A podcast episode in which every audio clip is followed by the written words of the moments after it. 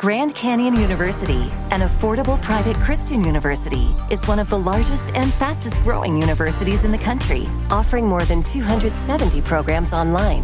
In addition to federal grants and aid, GCU's online students received nearly $130 million in institutional scholarships in 2022.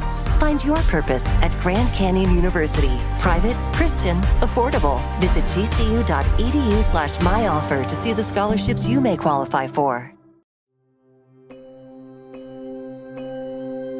Welcome to the I Can't Sleep podcast with Benjamin Boster.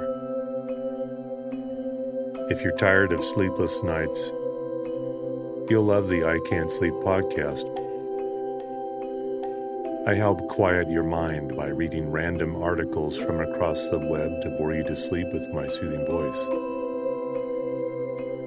Each episode provides enough interesting content to hold your attention and then your mind lets you drift off. Find it wherever you get your podcasts. That's I Can't Sleep with Benjamin Boster.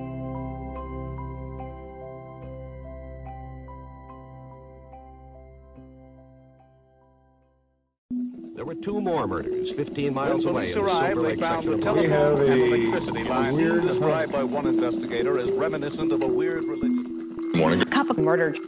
Two children growing up in the same bad neighborhood grew up to have very different lives. One would move on to become a professional football player, and the other, born December 1st, 1965, a low level member of the Rolling 60 gang. Despite their very different paths, their lives would become forever intertwined with the massacre of Kermit Alexander's family. So, if you like your coffee hot but your bones chilled, sit back and start your day with a morning cup of murder. Kermit Alexander was considered a success story.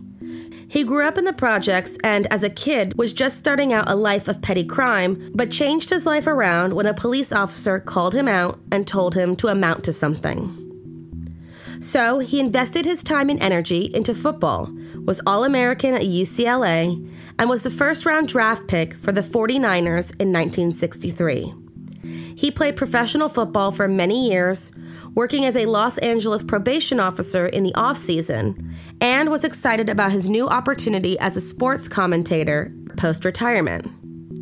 On August 31st, 1984, he planned to wake up early, take his mother to breakfast, and tell her the good news. However, he slept late and was instead woken up at 8:30 by a phone call from his brother Neil, panting into the phone. He told his brother that armed men entered their home, and while he was able to escape, their mother Ebora, sister Dietra, and young nephews Damani and Damon were all dead.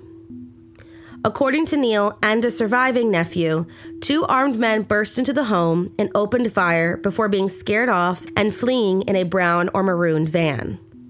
In a matter of moments, Kermit Alexander's life had turned upside down and was forever changed. No one could figure out why this well liked, church going family was the target for such a massacre.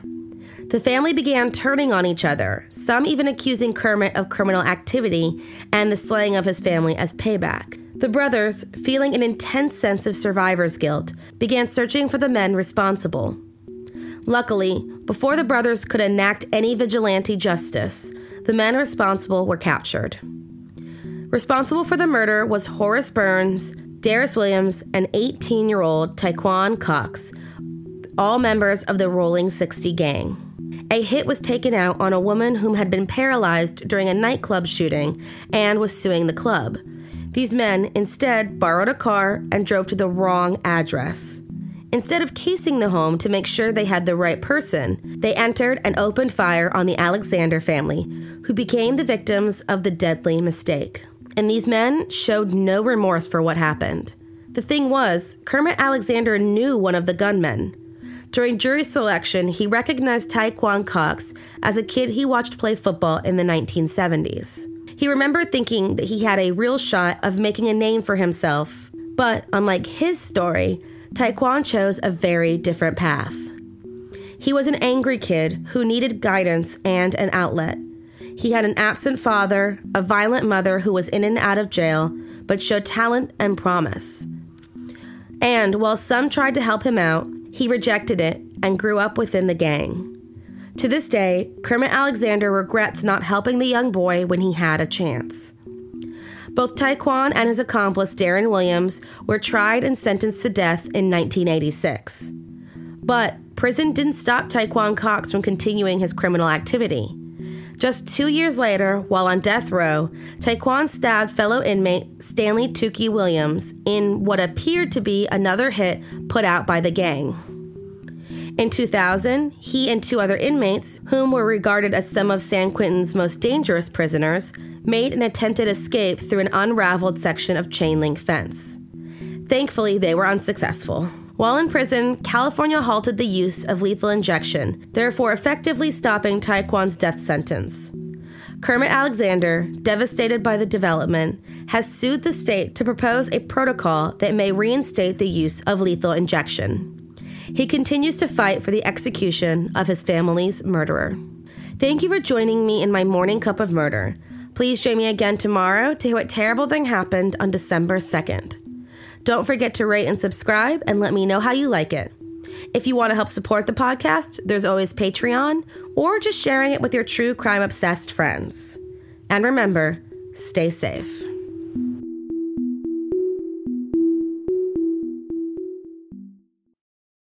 Thank you for listening to Morning Cup of Murder. This is a daily podcast that tells you what happened on this day in true crime history.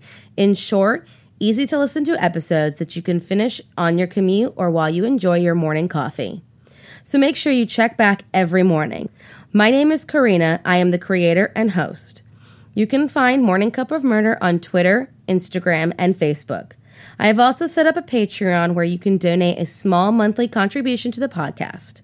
All those links are in the episode description. Thank you again and have a wonderful day.